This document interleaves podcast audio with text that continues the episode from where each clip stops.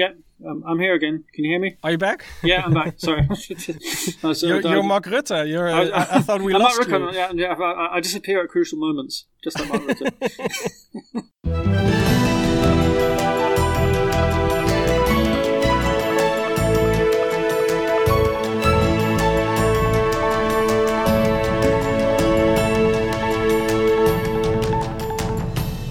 It's Friday, April the 16th, and this is the Dutch News Podcast, your weekly chance to catch up with what's been going on here in the Netherlands. I'm Gordon Darroch, Dutch News contributing editor and wannabe monster movie maker, and with me today is Paul Peters, master's student in civil engineering and Manhattan Polder King. Well, I know what my thing is about. Yeah. Uh, I don't know what you are a, a, a, wannabe monster movie maker. I'm very curious what that's about. This is just because I, I keep coming back to this whenever we watch the press conferences about the coronavirus strategy, and particularly about the whole Field Labs event. So to me, it seems to be um, uh, uh, uh, the equivalent of um, setting up Jurassic Park.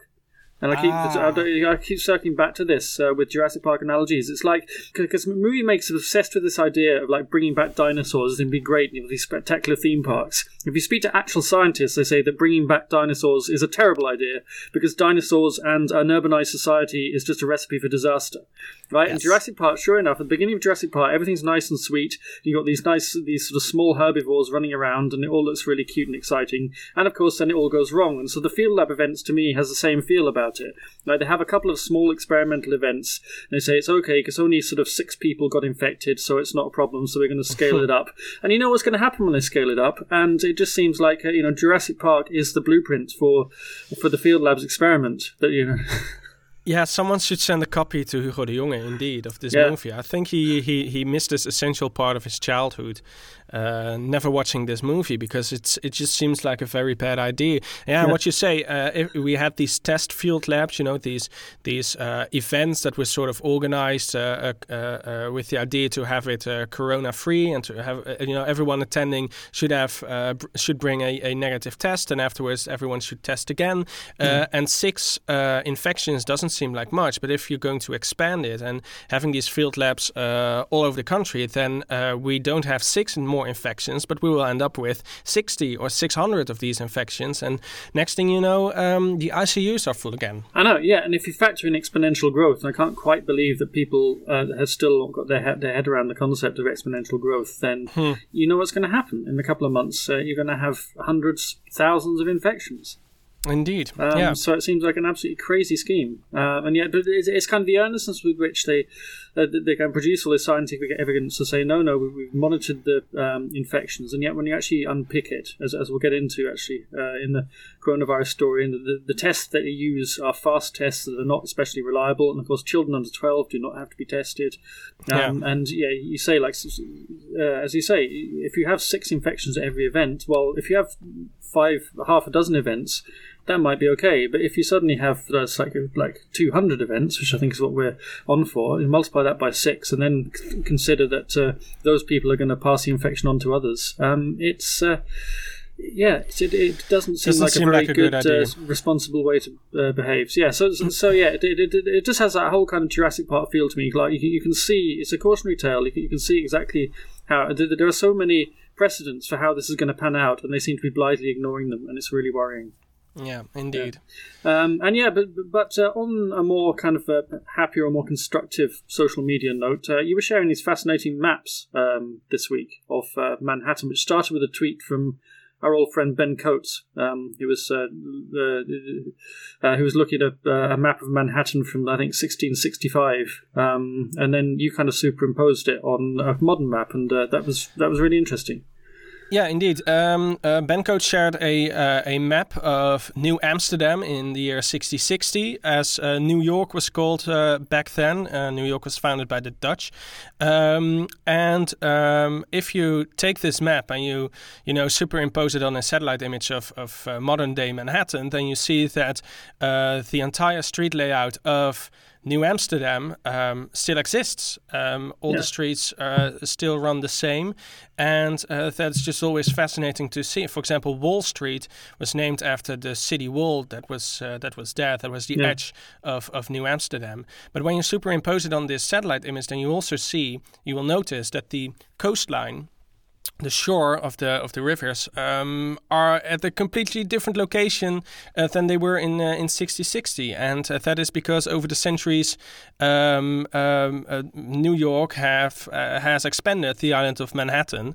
Uh, I think they the width of the island at the southern tip of Manhattan is now twice as large as it, as it used to be. Yeah. so you asked, did they pull their Manhattan, and that's indeed what they did. But yeah. the Dutch didn't do this. the English took over in uh, I think it was around 60, 80 or something, and they uh, they expanded Manhattan uh, over the centuries. But I'm sure the the, the Dutch DNA that's still uh, uh, in the city uh, contributed to this. I'm yeah. sure. And as you say, it was uh, it was taken over by the by the English and then expanded uh, thereafter. And as, as a lot of people said that this was basically the, the poldering was uh, the result of um, people chucking trash in the river, and it piled up so much mm, that it became no, the foundations of a new city. That's not true. I couldn't no. quite believe that. I thought, you know, as, as, as, lovely an analogy it is, uh, is the idea that uh, New York is built on shit. I can't really see that uh, that that would actually work in practice. No, no, yeah. no, no, no. It's not. Uh, it's not. Uh, it's not trash. It's yeah. not. Uh, not like that. It's just uh, sand and soil. That, yeah, it's like an urban myth. Yeah, but, but, really fascinating. We'll link to that in the line notes, and you can see how. Yeah, and, and it's, it's, it's, lovely that original um, uh, image all started out with the original map because it looks so Dutch. You know, there's a canal. In fact, there's two canals they've dug into the island of Manhattan for the drainage, and the, just the whole street layout and the buildings look very, very Dutch. You can still see that imprint in the modern day city. And what I also love about uh, the satellite image, that I took it from from Google Maps, which has this uh, 3D uh, function, of course. And if you um, uh, Wall Street was the very edge of the city, and uh, the the north side of Wall Street is now, of course, built with with these enormous skyscrapers. And if you mm. superimpose it, it just looks like as if these uh, skyscrapers are built at the edge of the uh, uh, uh, at the edge of the of the of the old city map, and that effect just is really nice. I thought. Yeah, like, like they've become the fortifications.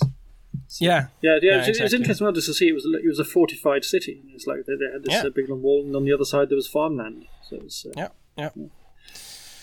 So very interesting indeed. Yeah, indeed. Yeah. So, um, t- t- speaking of um, elaborate Dutch designs, uh, the, the OPHEF of the week uh, this week uh, relates to King's Day. So, yeah, uh, indeed, another orange, uh, orange uh, festivity. Another orange institution. Yeah, yeah indeed. Uh, yeah, as you said, the Dutch national holiday is coming up, uh, and that always leads to OPHEF every year. And uh, part of the King's Day tradition, which is celebrated on King Willem Alexander's birthday on April 27th, are the King's Games. That's a national sports day for all 1.2 million primary school children. every year, a special song and dance are made, and it is this year's particular song that has caused the OPHEF. A group of Christian parents and SGP uh, and ChristenUnie local politicians have raised concerns about a particular line in the song, which says, I am here, you are there, we do the jiggy jig together. Apparently, jiggy jig is an Indonesian slang for intercourse. Uh, and another problematic line is Look how great in the mix he or she or X, which represents uh, gender neutrality. Um, the producers of the song, uh, the public broadcaster BNN Vara, said in a statement they weren't aware of the meaning of jiggy jig. The spokesman said it was a word made up by the writers of the song. Uh, and it wasn't the first time there was ophef about a song on King's Day.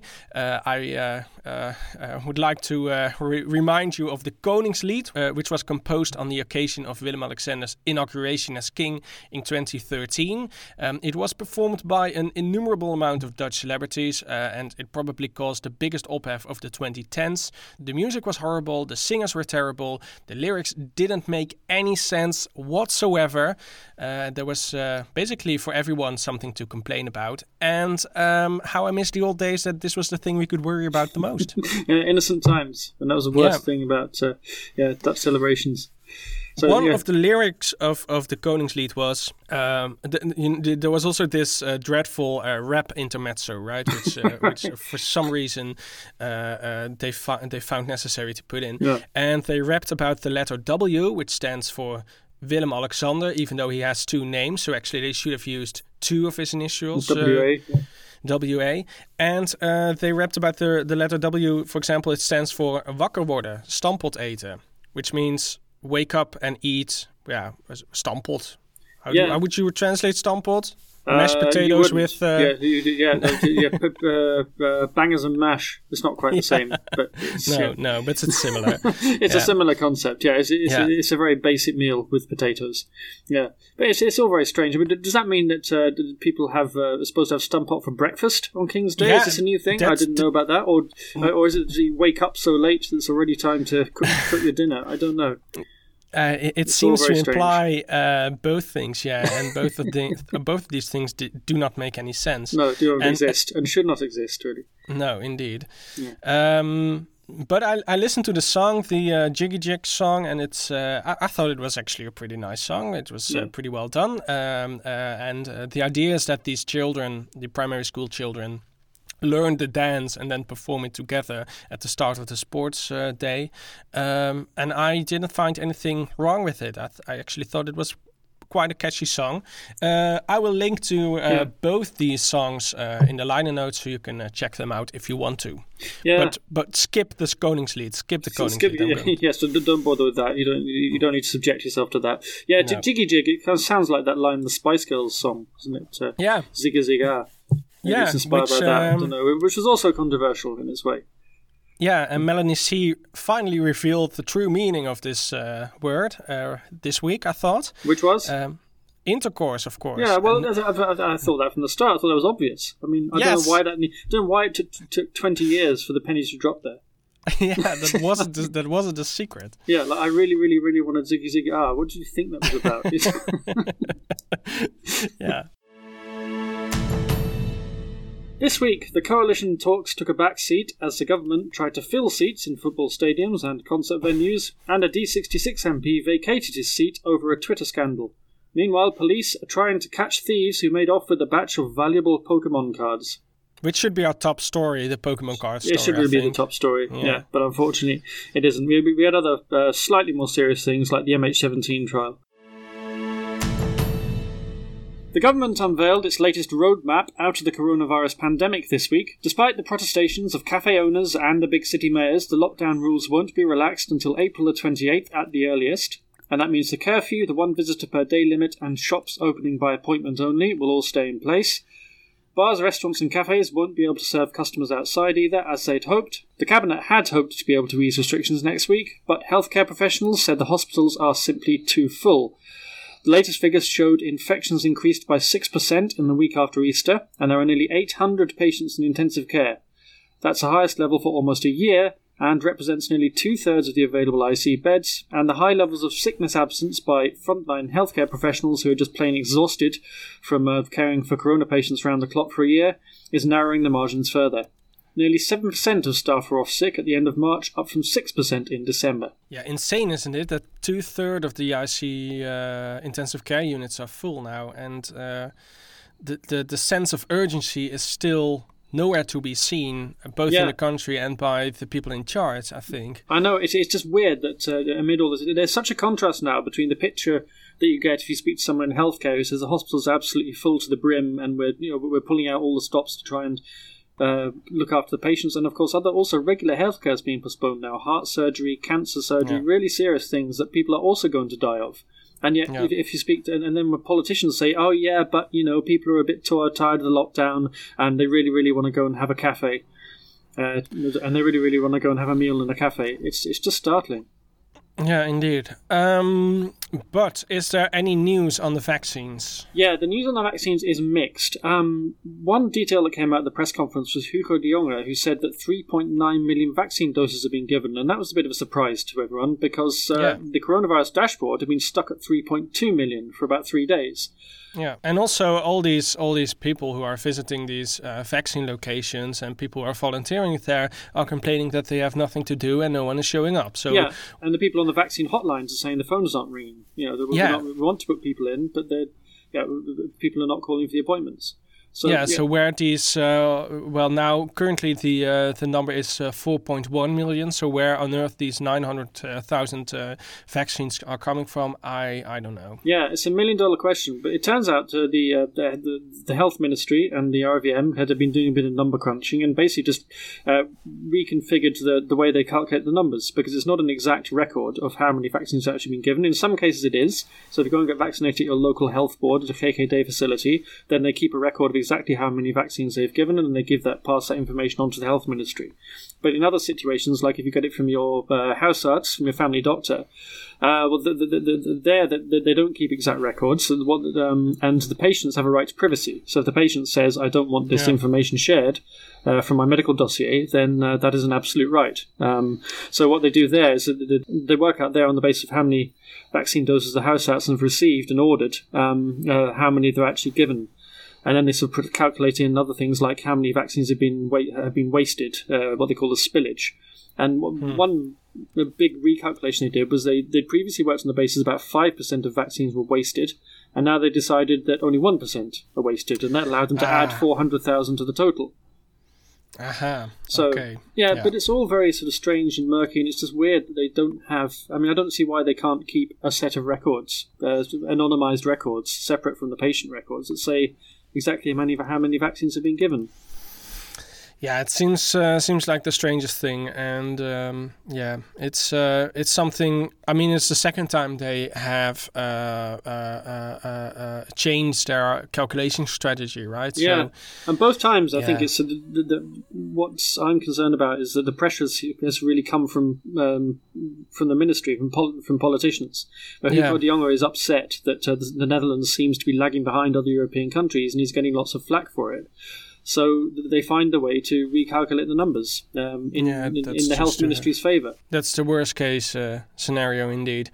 And also, there's uh, there's been another setback with the Janssen vaccine. Uh, oh. This is the one-shot vaccine being produced in Leiden. It was approved by the European Medicines Agency nearly a month ago, and the first batch of 90,000 shots uh, has been delivered. But it's all been put on hold because Johnson & Johnson, which is Janssen's parent company, have um, uh, looking into uh, reports of a number of cases of thrombosis among young women in the US. Uh, so yeah. they basically they've paused all the delivery until they just uh, they can evaluate these um, uh, these reports of blood clots.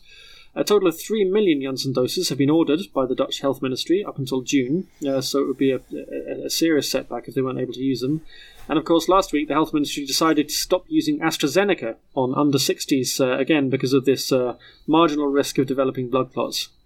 Yeah, which all seem to be a very marginal risk indeed. Um, also, whenever there is good news about uh, the vaccine, we call it the Janssen vaccine. Yeah. We use the Dutch name, but whenever there's bad news, we, we, we, we should use the, the, the American company yeah, name. So, yeah, uh, yeah, exactly. It, it, yeah. It, it, it, it, works on the Andy Murray principle. Know, Andy Murray yeah, indeed. Is, is, is, a t- is a Scottish tennis player when he loses and a British tennis player when he wins. It's the same thing. Young, yeah, when they're doing well, they're called Janssen. When they're doing badly, they're called Johnson and Johnson.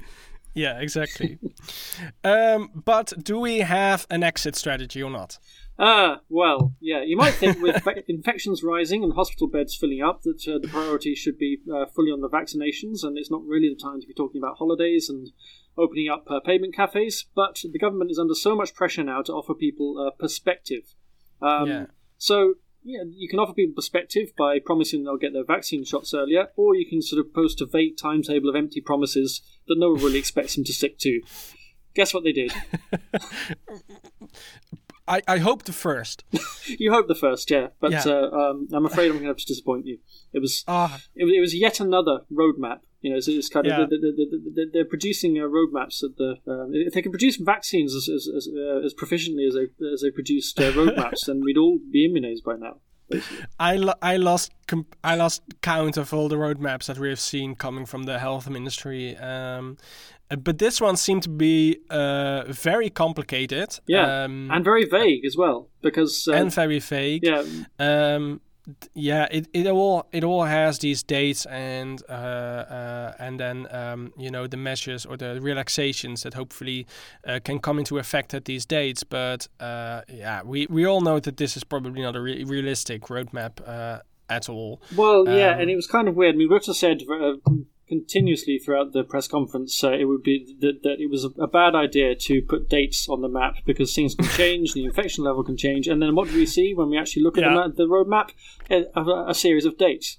So, yeah. Um, yeah. So yeah. you know. Um, you just have to keep in mind that we're probably not going to uh, reach these dates uh, and that uh, uh we're going to see delays, and that just basically uh, uh, then you lose the point of having a roadmap if it's yeah. not if it's highly likely that th- that we're going to have delays anyway. So yeah, yeah it's, it's, it's like a sort of um, variable roadmap. It's, it's, like the maps yeah. in um, in Harry Potter. You know, we can see things moving around on the on the, on the page the whole time. It's, yeah, that's right. It's it's you know? like the, the staircases at Hogwarts that, exactly, that, yeah. that move. You, you, think, uh, think, you, think, they're leading one way, and then suddenly, as you're walking up them, they change direction. They lead to a completely different uh, section of the building. Exactly. I think going, we just found basically. the perfect metaphor of, of, of, of our exit strategy. Indeed. Yeah, I think it's even better than Jurassic Park. Yeah, Jurassic, yeah. Park, Jurassic Park at Hogwarts. That's the yeah. That's the way it's going. that's the health ministry uh, in one sentence. Yeah, but but at, at least when you go up in Hogwarts, you know that you're going up. Uh, yeah. But but but with you, our you just don't know which ministry, dormitory you're going to end up in. No, but at, at our, our arm health ministry, we think we're going up, but actually we're going down. Yeah. Indeed, yeah. and uh, De Jonge has said that uh, the, the, the the program uh, might move uh, faster if things go well, but it also might move hmm. slower, or it might move yeah. at the planned speed. So he's covered yeah. all bases there. He, he's done a Donald Rumsfeld. Yeah, when, when Rumsfeld said that Osama bin Laden could be alive in another country or dead. Wasn't it John, Donald Rum, Rumsfeld who also spoke about unknown unknowns? He did. Yes. Yeah. Yeah. Which also seems like. Uh, indeed. Yeah. The uh, the, the, coronavirus uh, strategy is is full of unknown unknowns. Indeed. Unknown unknowns. But the plan now is to lift the curfew possibly on April the 28th. Uh, it should have they, lasted for two weeks. It was supposed to be two weeks, yes. Yeah. And the Rutte said it would be the first measure to be scrapped hmm. as well. So yeah. he's, uh, he's, he then what he did was he redefined what counts as a measure in order to yeah. uh, to, to, to, to, uh, to, justify the, the fact that he changed his mind.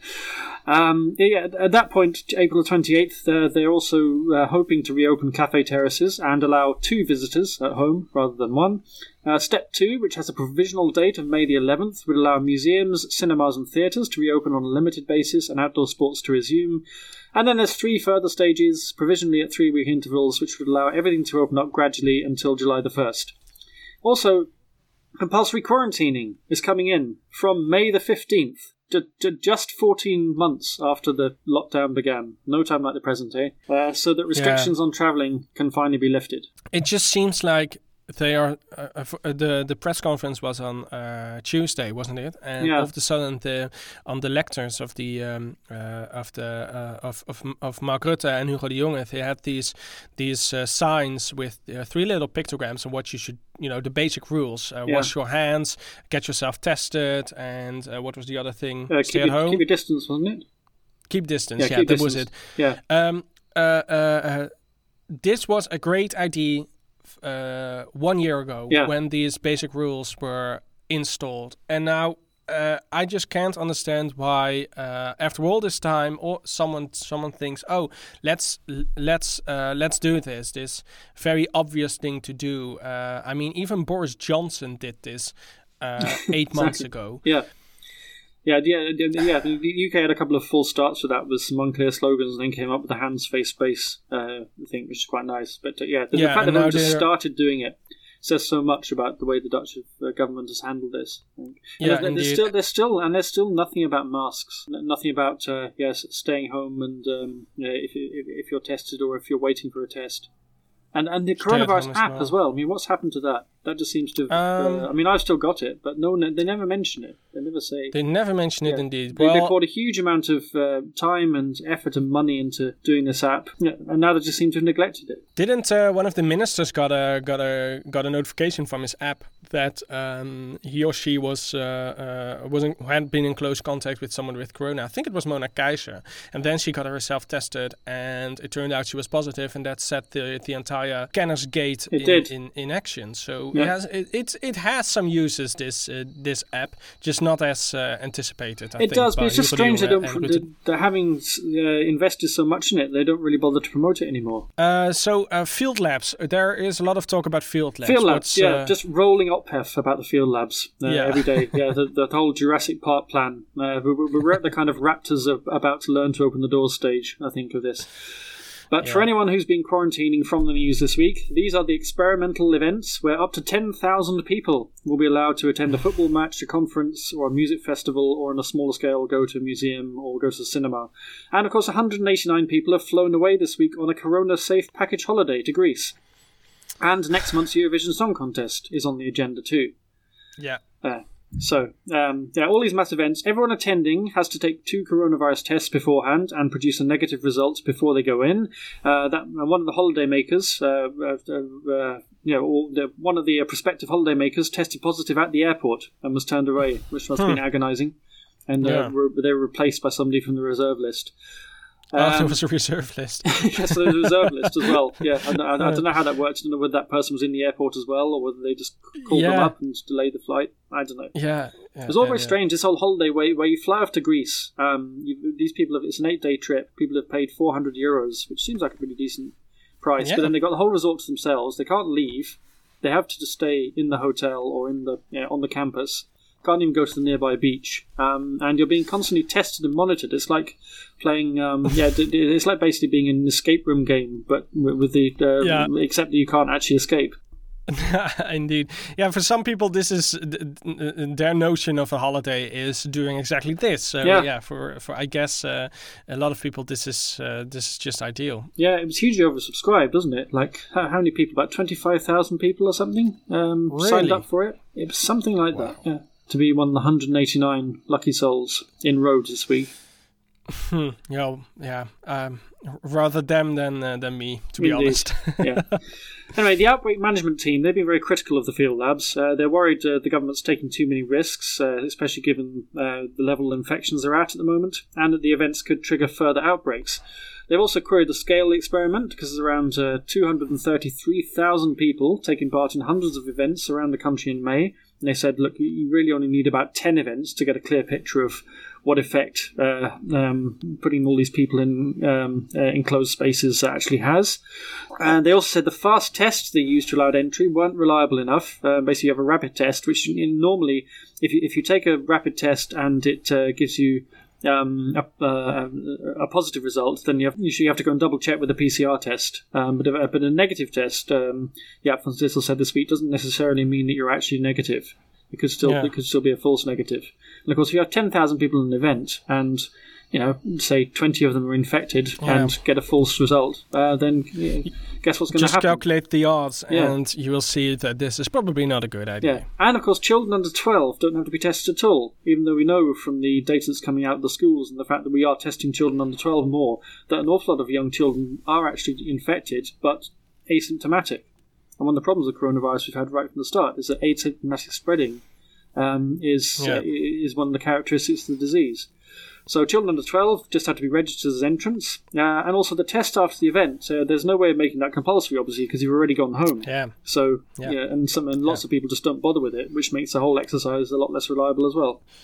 Indeed. Yeah, I, I understand that the government wants to open up society a little bit. I just don't understand why they need to um, uh, organize these mass events. Then uh, opening up the terraces, for example, seems to me uh, uh, uh much more. Um, manageable than than having these events with 100,000 people or 10,000 people. What is what is it in a stadium? I think up to 10,000. Um, yeah. Well, so far I think yeah. they haven't done any 10,000 events yet, but they, have had I think 5,000 um, at one of the football internationals uh, a couple of weeks yeah. ago, and Ajax are going to have seven and a half thousand um, next Sunday when they play AZ uh, in the Amsterdam Arena. And of course, then it's not. I mean, uh, spreading the disease in the open air is much much lower risk. But of course, in a football stadium, you have to go through a corridor and uh, yeah, uh, you know, go go through an entrance turnstile, and there are lots of and, and of course there are toilets and places to buy food and lots of indoor spaces where you are at risk of spreading the virus. So, exactly, and these people probably travel by public transportation a lot, exactly. and yeah, yeah. yeah so um, yeah. the side effects are probably much worse than yeah. uh, the actual sitting in your seat at the actual game. Yeah, I tell you what I find mad about the whole thing is that there's actually a precedent for doing this differently and uh, for not opening the cafe terraces, and it's what we did last year, exactly a year ago. You know, you had yeah. cafe owners saying, "Please open the terraces for." I think then it was the Pinkster weekend, so the, the, the yeah. Whitsun weekend, and Fred Grapperhaus said very cl- clearly, "No, even though infections were much lower than they are right now. Okay, we were testing less, so we maybe had more infections we didn't know about, but the testing, uh, the infections were going down quite fast. Um, we had a much lower positive test rate as well, so it was a much safer situation. Yet the government was saying, no, we're going to wait until we've actually got the infections down to a much lower level, a much lower risk, and they did it. And in June and July, we had very low levels of infection because we kept the lockdown on for yeah. another another month. And yeah. the fact that we we're just ignoring the success of those days and going down a completely different and much more dangerous road is something I can't get my head around. Yeah, me neither. Yeah. yeah. And on top of that, of uh, all the concerns about we're not uh, done yet. No, there's more. Another one. on top of all the concerns about um, spreading the disease, there are also serious questions being asked about the funding of these events, uh, which is a public-private partnership that's run by a non-profit organisation called Open Nederland. Uh, investigative website Follow the Money, who are very good and worth subscribing to, have looked into this, and they looked at the financial construction that's used the events and said it was unusual, unsupervised, and lacked transparency. Uh, basically, the organisation was given a budget of 925 million to run these events, and they basically just got given a lump sum and uh, the freedom to spend it as they as they pleased. There are very few checks. There aren't really any way of um, uh, the ministry scrutinising it or Parliament scrutinising it. Um, and uh, yeah, on Wednesday, I mean, the, the, government the government should have just given me these 925 million no, euros, me, and I would have me. guaranteed that there would be no extra uh, infections uh, based on this money. Yeah, um, and yeah. and you, you could have gone holiday to Greece as well. I could have uh, bought Greece. A whole, yeah, you had a whole whole resort to yourself, with, with no danger of spreading the disease to anybody. exactly. yeah, yeah. just bought your much island. safer, much safer spending of this 925 million euros. Exactly, yeah. I'm on board with this.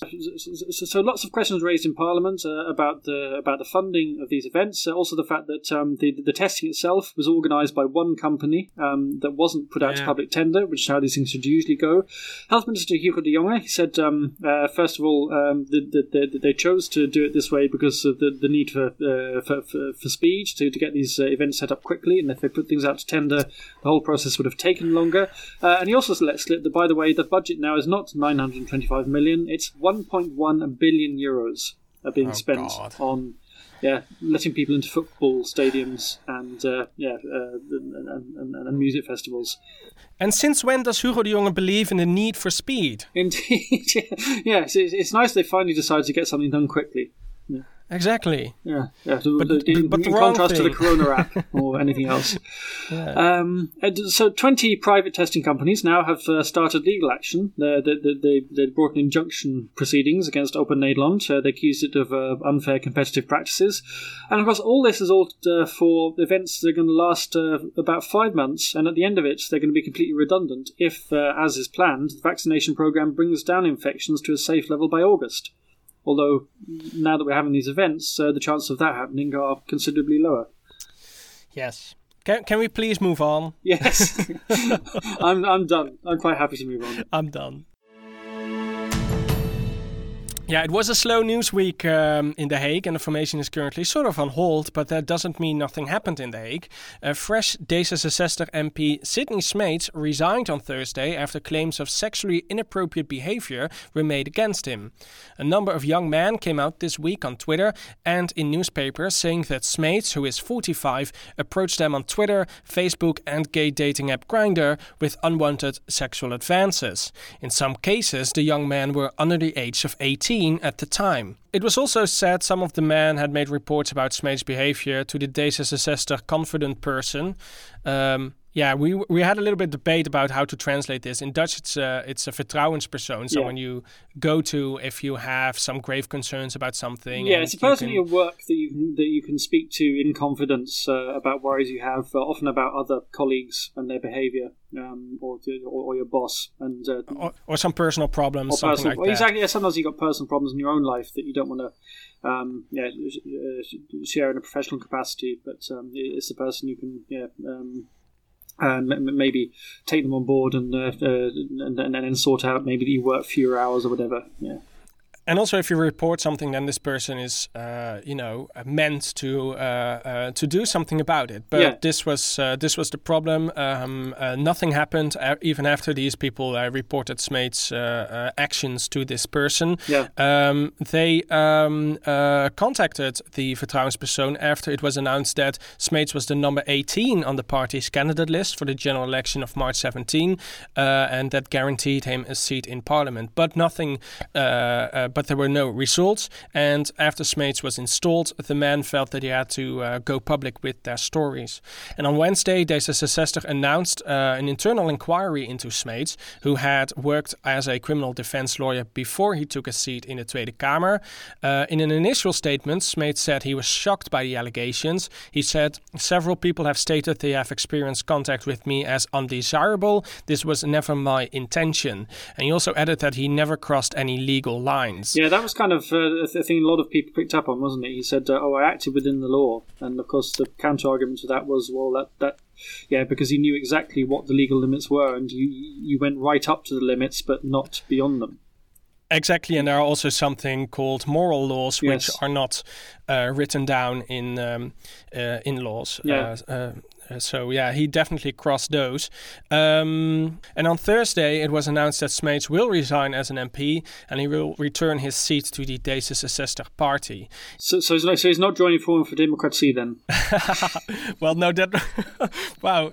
Um, uh, I would have been shocked if that happened. Um, uh, uh, uh yeah, Sidney Smeets. He is. Um, he, he was a quite a well-known figure on, on Twitter before he. he was, yeah before he became a member of parliament. Um, and he was, uh, yeah, basically. Uh, uh, uh LGBTQ uh, activist, uh, anti-racism yeah. activist as well. Um, so yeah, he was basically the um, complete opposite of Forum for Democracy. Yeah. But I, I, I would have um, uh, enjoyed the the scenario where he would step down, keep his seat, and then join the Forum for Democracy Party. I uh, yeah, that's uh, that's a great scenario, yeah. but unfortunately, it will not happen. He's not he's not quite that shameless. Yeah, no, no, yeah. No, I, to say, I mean, D66 and uh, the PVV are arch enemies, uh, but um, Geert Wilders hasn't said much about this affair, has he? No, no. no I wonder no. why that would be.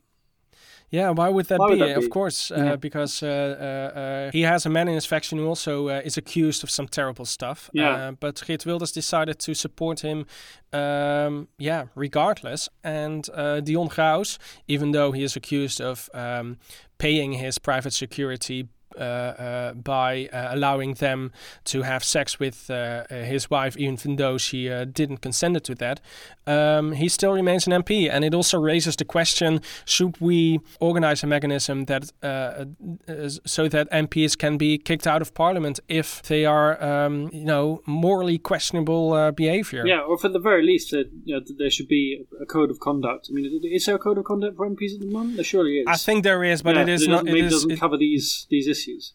No, no, no. And um, there's not something called parliamentary immunity. So uh, if these allegations are criminal, then uh, someone could still be uh, charged with uh, uh, uh, with this. Um, and I think the um, public prosecutor is still in the process of determining if there is enough evidence to to bring Dion Graus to court. Um, but nonetheless, uh, uh, if these accusations are made and they are very reliable, then I think we should uh, have something that uh, uh, to make sure that these people can be kicked out of parliament. Unfortunately, we don't have that yet. Yeah, this seems to be a recurring problem within the D66 Party as well, doesn't it? Because they, they had a Me Too um, uh, investigation in the autumn. Yeah, uh, yeah, it was one of the uh, top advisors of uh, Sigrid Kaag, and I think he also advised uh, several other previous leaders. And uh, there were some serious allegations made against him as well, but he uh, is still allowed to to to um, to stay and to to advise these leaders. And um, I think after that scandal, uh, D66 had no choice uh, to uh, to let Sidney Smeets uh, go. He is basically a backbencher, and he has been active for the party. I think uh, only recently. Mm. Uh, so yeah, they, um, um, um, um they, they just decided to let him go. But indeed, there was uh, this danger of him uh, stealing his seat because you know he uh, has this constitutional right to his to his own seat. It yeah. doesn't belong to the party; it belongs to him. Um, but he decided against that, and now he's no longer an MP, and he was. Um, he had been MP for 15 days, and I've been trying to look up if that is a record somehow, but I can't really find it. Yeah, it, it must. Well, it, it must be very close to being a record anyway. Yeah, the contrast could not have been greater. While only two weeks ago the Binnenhof was the scene of the toughest times Prime Minister Mark Rutte had ever had, and there was a real danger he was going to have to resign after confidential formation negotiation notes about CDA MP Pieter Omtzigt were accidentally leaked by verkenner Kajsa Ollongren, and Rutte had to fight for his political life in a 13 hour debate that ran well into the night. But this week it was all peace and quietness at the Binnenhof. Herman Tjeenk Willink, the 79 year old Binnenhof veteran, was called in to restore order at the Binnenhof, and that is exactly what he did. The previous week, he restarted the formation process and talked to all 17 elected party leaders, and this week, he ignored politicians altogether and talked to experts in the field. Tjeenk Willink had said he wants to take a different approach to the formation, and he wants to identify the key issues first with the help of non partisan experts before consulting the party leaders. The Tjeenk as he is called, talked to Mariette Hamer, the chair of the Social Economic Council, which represents employers, employees, and independent experts. Hamer talked about the economic impact of the corona pandemic on jobs and called for more support for people who are struggling to find work, including freelancers and people with a disability. Kim Putters, that's the head of the Socio-Economic Planning Agency, SCP, was also invited to come to The Hague, and he told Tjeenk Willink that the new cabinet should prioritize restoring trust in politics after the child benefit scandal, which prompted the resignation of the last cabinet. And this was also the message of National Ombudsman Reinier van Zutphen, who met with Tjeenk Willink on Wednesday. The three W's, Finance Minister Wopke Hoekstra, Social Affairs Minister Wouter Koolmees and Economic Affairs Minister Bas van het Wout, met with Tjeenk Willink on Thursday. They told him that the cabinet is not working on a big recovery plan, even though that is exactly what the other experts wanted. The three ministers said this plan should be the topic of the formation negotiations, and it is yet unknown when Tjeenk Willink will resume talks with the political leaders. Yeah, but he's got a deadline of, uh, I think, is April 23rd? Uh, three weeks basically to uh, produce his report. Yeah, so uh, I, I assume that next week he will uh, resume talking with uh, with the other leaders. Yeah, and after all this, and after the resignation of I think two sets of um, uh, and the whole um, uproar around uh, Peter Omtzigt, uh, and of course the child benefit scandal that brought down the cabinet, it seems inevitable that Mark Rutte is going to become prime minister again. Yes, and that becomes clearer by the day. Uh, yeah, two weeks ago, we all thought that this was going to be the end of Mark Rutte, but it seems that everything has changed now. Uh, almost all parties uh, said back then that a new coalition with Mark Rutte as Prime Minister was undesirable, but it became immediately clear that the VVD is not willing to drop Rutte as their leader. And since forming a coalition without the VVD is almost impossible, the parties are forced to come around and accept uh, Rutte as a uh, potential new Prime Minister. Mm. Uh, and this is most clear with uh, D66 and CDA, who were expected before Verkennersgate to form a motorblock of 73 seats with the VVD party. Uh, and uh, yeah, again, this is this is the case, right? We all assume that these three parties will yeah. will join a coalition, and then it basically means we need another fourth coalition partner to uh, to to go over this majority threshold. Yeah, which is not going to be the um, Christian probably. No, so they have to find no. somebody else yeah, the, the, the, the most likely candidates to become the fourth partner was the ChristenUnie, but you know they are the only one that have especially ruled out joining a coalition with Mark Rutte again. So now I think uh, the most likely candidates are PvdA and uh, GroenLinks, uh, and so yeah, basically that means that we're back on where we were on March 18th. So a lot of things happened uh, the past month, but in the end we are still at the same starting point. Yeah, there, there's a lot of drama, but um, nothing really changed. Except that uh, probably the negotiation position of the other parties, uh, the other parties than the VVD, have improved a little bit, but that's uh, the only thing that changed. Yeah, but not entirely, because one of the, um, the trump cards they tried to play was uh, they wanted to remove Rutte as, uh, as a VVD as a party leader, or was uh, in, in any case as their candidate for prime minister. And, and now they they have no alternative. That's right, but they can always um, uh, still say, "Yeah, we really don't want to uh, join a coalition with Mark Rutte, so you're gonna have to bring something very good to the table before we will, you know, formally agree to uh, to to join a coalition." Uh, so I think they, they have a better negotiation position, but maybe that is uh, counterbalanced with the fact that uh, they they failed in their attempt to get rid of Mark Rutte. And we just mentioned uh, PVD and GroenLinks, and there's been talk in those two parties that maybe they should merge as well, right? Yeah, and that's something that had been suggested for years that GroenLinks and PvdA should merge. But this call has become louder after the last uh, election and the poor results by the left wing parties altogether. PvdA won a disappointing nine seats, and that's the same number as they did in 2017 when the party lost almost uh, three quarters of their votes.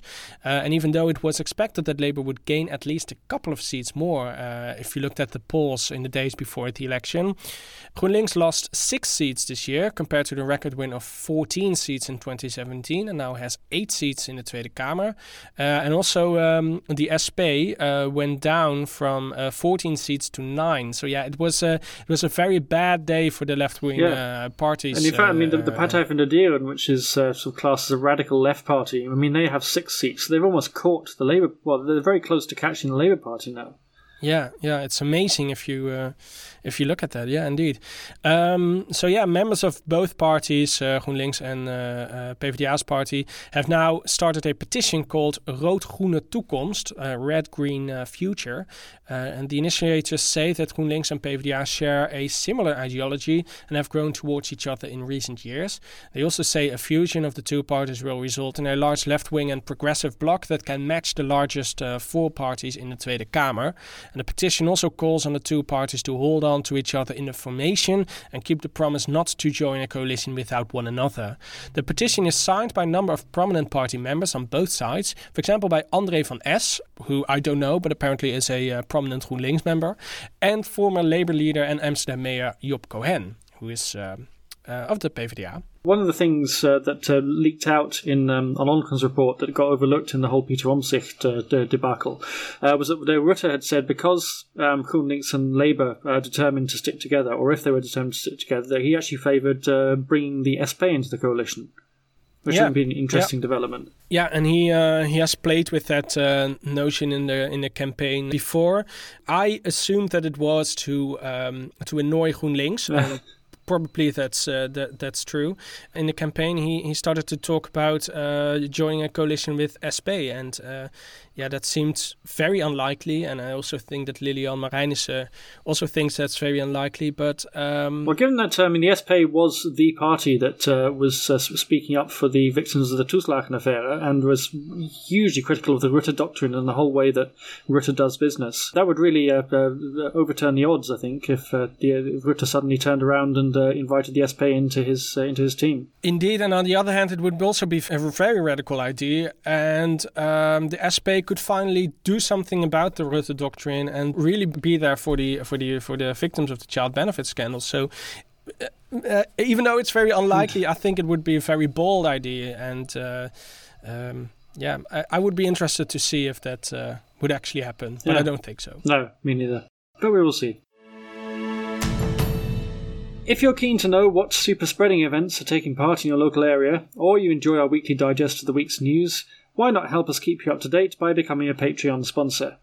We'll show our appreciation for your support by giving you a shout out on the next podcast and attempt to answer your questions about life in the Netherlands. As we don't have any new patrons this week, we'd just like to take this moment to thank everyone who's backed us throughout the pandemic, despite the turbulence and uncertainty that it's brought with it, you can join our select band of socially distancing patrons by logging on to www.patreon.com, that's P-A-T-R-E-O-N dot com slash DutchNewsNL. Tape recordings of one of the men on trial for bringing down Malaysian Airlines flight MH17 have emerged, in which he discusses obtaining and transporting a Buk missile round about the time the plane was brought down.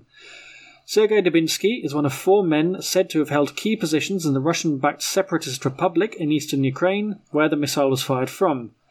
All 298 passengers on board the aircraft died when it was shot out of the sky on July the 17th, 2014, over the war torn region.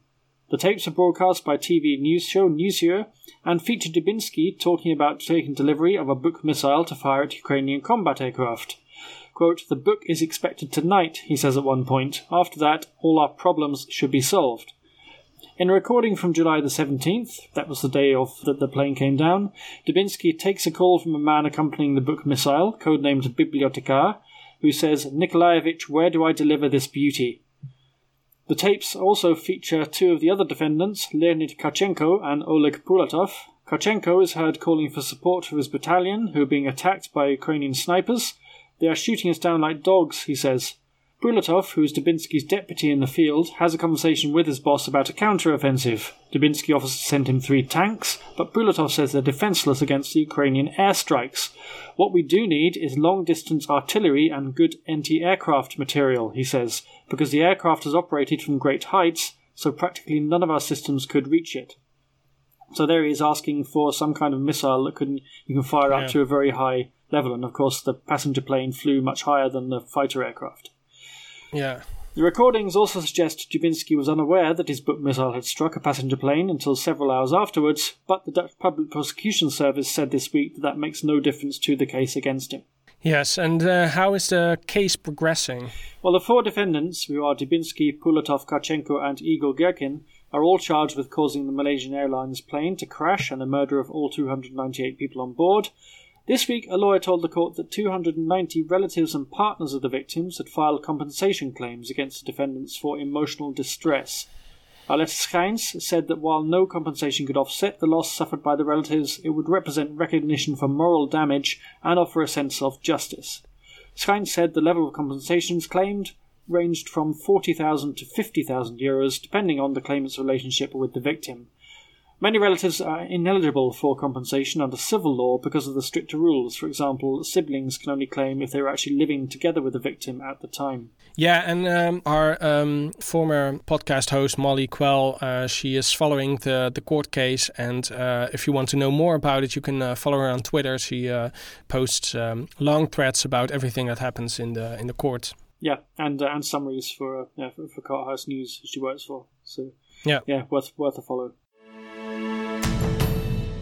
A stolen set of Pokemon cards worth tens of thousands of euros has surfaced in Paris and is being traded on the French market, according to new police information shared in Wednesday's edition of Crime Buster program Opsporing Verzocht. The cards, said to be worth 1000 euros each, were stolen in December from a collector in Kampen who had offered them up for sale. Two potential buyers, one of whom said he was Michael Blessings from Almere, pretended to pay for the cards by phone, but then locked the man in a cupboard and took off with his cards in a black Audi A3. Did, did he Police lock him in, a, in a bookcase? Was this a kind of Hugo, uh, de Groot uh, scenario? uh, I know um, I know someone who uh, also has a collection of Pokemon cards, and uh-huh. he keeps it in a bookcase. So, and he doesn't live in Kampen, otherwise this would have been a, a realistic scenario. yeah. Police are calling on people who recognize the con trick and the WhatsApp profile photo of Michael Blessings, which is not his real name. Mm. Uh, Pokemon enthusiasts have since told the police that the cards were sold in Paris at the beginning of this year and are still in circulation. The Pokemon collectors had been told earlier to make it known which cards had been stolen, so traders know they have to uh, steer clear. Global market Pokemon cards are often a target for thieves, with very rare ones trading for tens of thousands of euros. In Tokyo, for example, earlier this year, a man reportedly scaled down the outside of a tower block in an attempt to steal cards and cash. And in January, 80 game and comic stores in Britain had to cancel Pokemon cards events to launch a new expansion pack after the entire stock of pre release cards was stolen in transit. Wow. So yeah, if I knew that uh, these Pokemon cards were going to um, be worth so much money, I would have uh, would have saved all mine. I know. Yeah. What did you do with your Pokemon cards? I I don't know. Probably just gave I, them away. Uh, I think so. I just completely forget, or I think I, I I put them away somewhere, and my parents just threw them out at yeah. some point. I don't know. But um, oh, maybe I should just uh, take a look at the attic. Yeah, uh, maybe they're stashed away in the box somewhere or in a bookcase. Yeah, or maybe uh, Michael Blessings already uh, did that for me and uh, stole it before I knew it was there. yeah, the mysterious Michael Blessings. Yeah, or maybe they could organize some kind of mass Pokemon trading event. You know, as, as part of the Field Labs experiment. and then yeah, and then lurch him to uh, towards that event. Yeah, and then, yeah. It's, yeah, offer a free vaccine with every Pokemon card. That's all we have for you this week. This podcast is a production of Dutch News, which can be found online at dutchnews.nl. We'll include links to everything we've talked about today in the liner notes, and you can get in touch with us by email to podcast at dutchnews.nl. If you want to help us out, please subscribe to the podcast and leave us a rating, and you can also back us on Patreon at patreon.com slash dutchnewsnl and earn yourself a free shout out on the podcast. My thanks to Paul Peters, I'm Gordon Darroch, and we'll be back next week. Música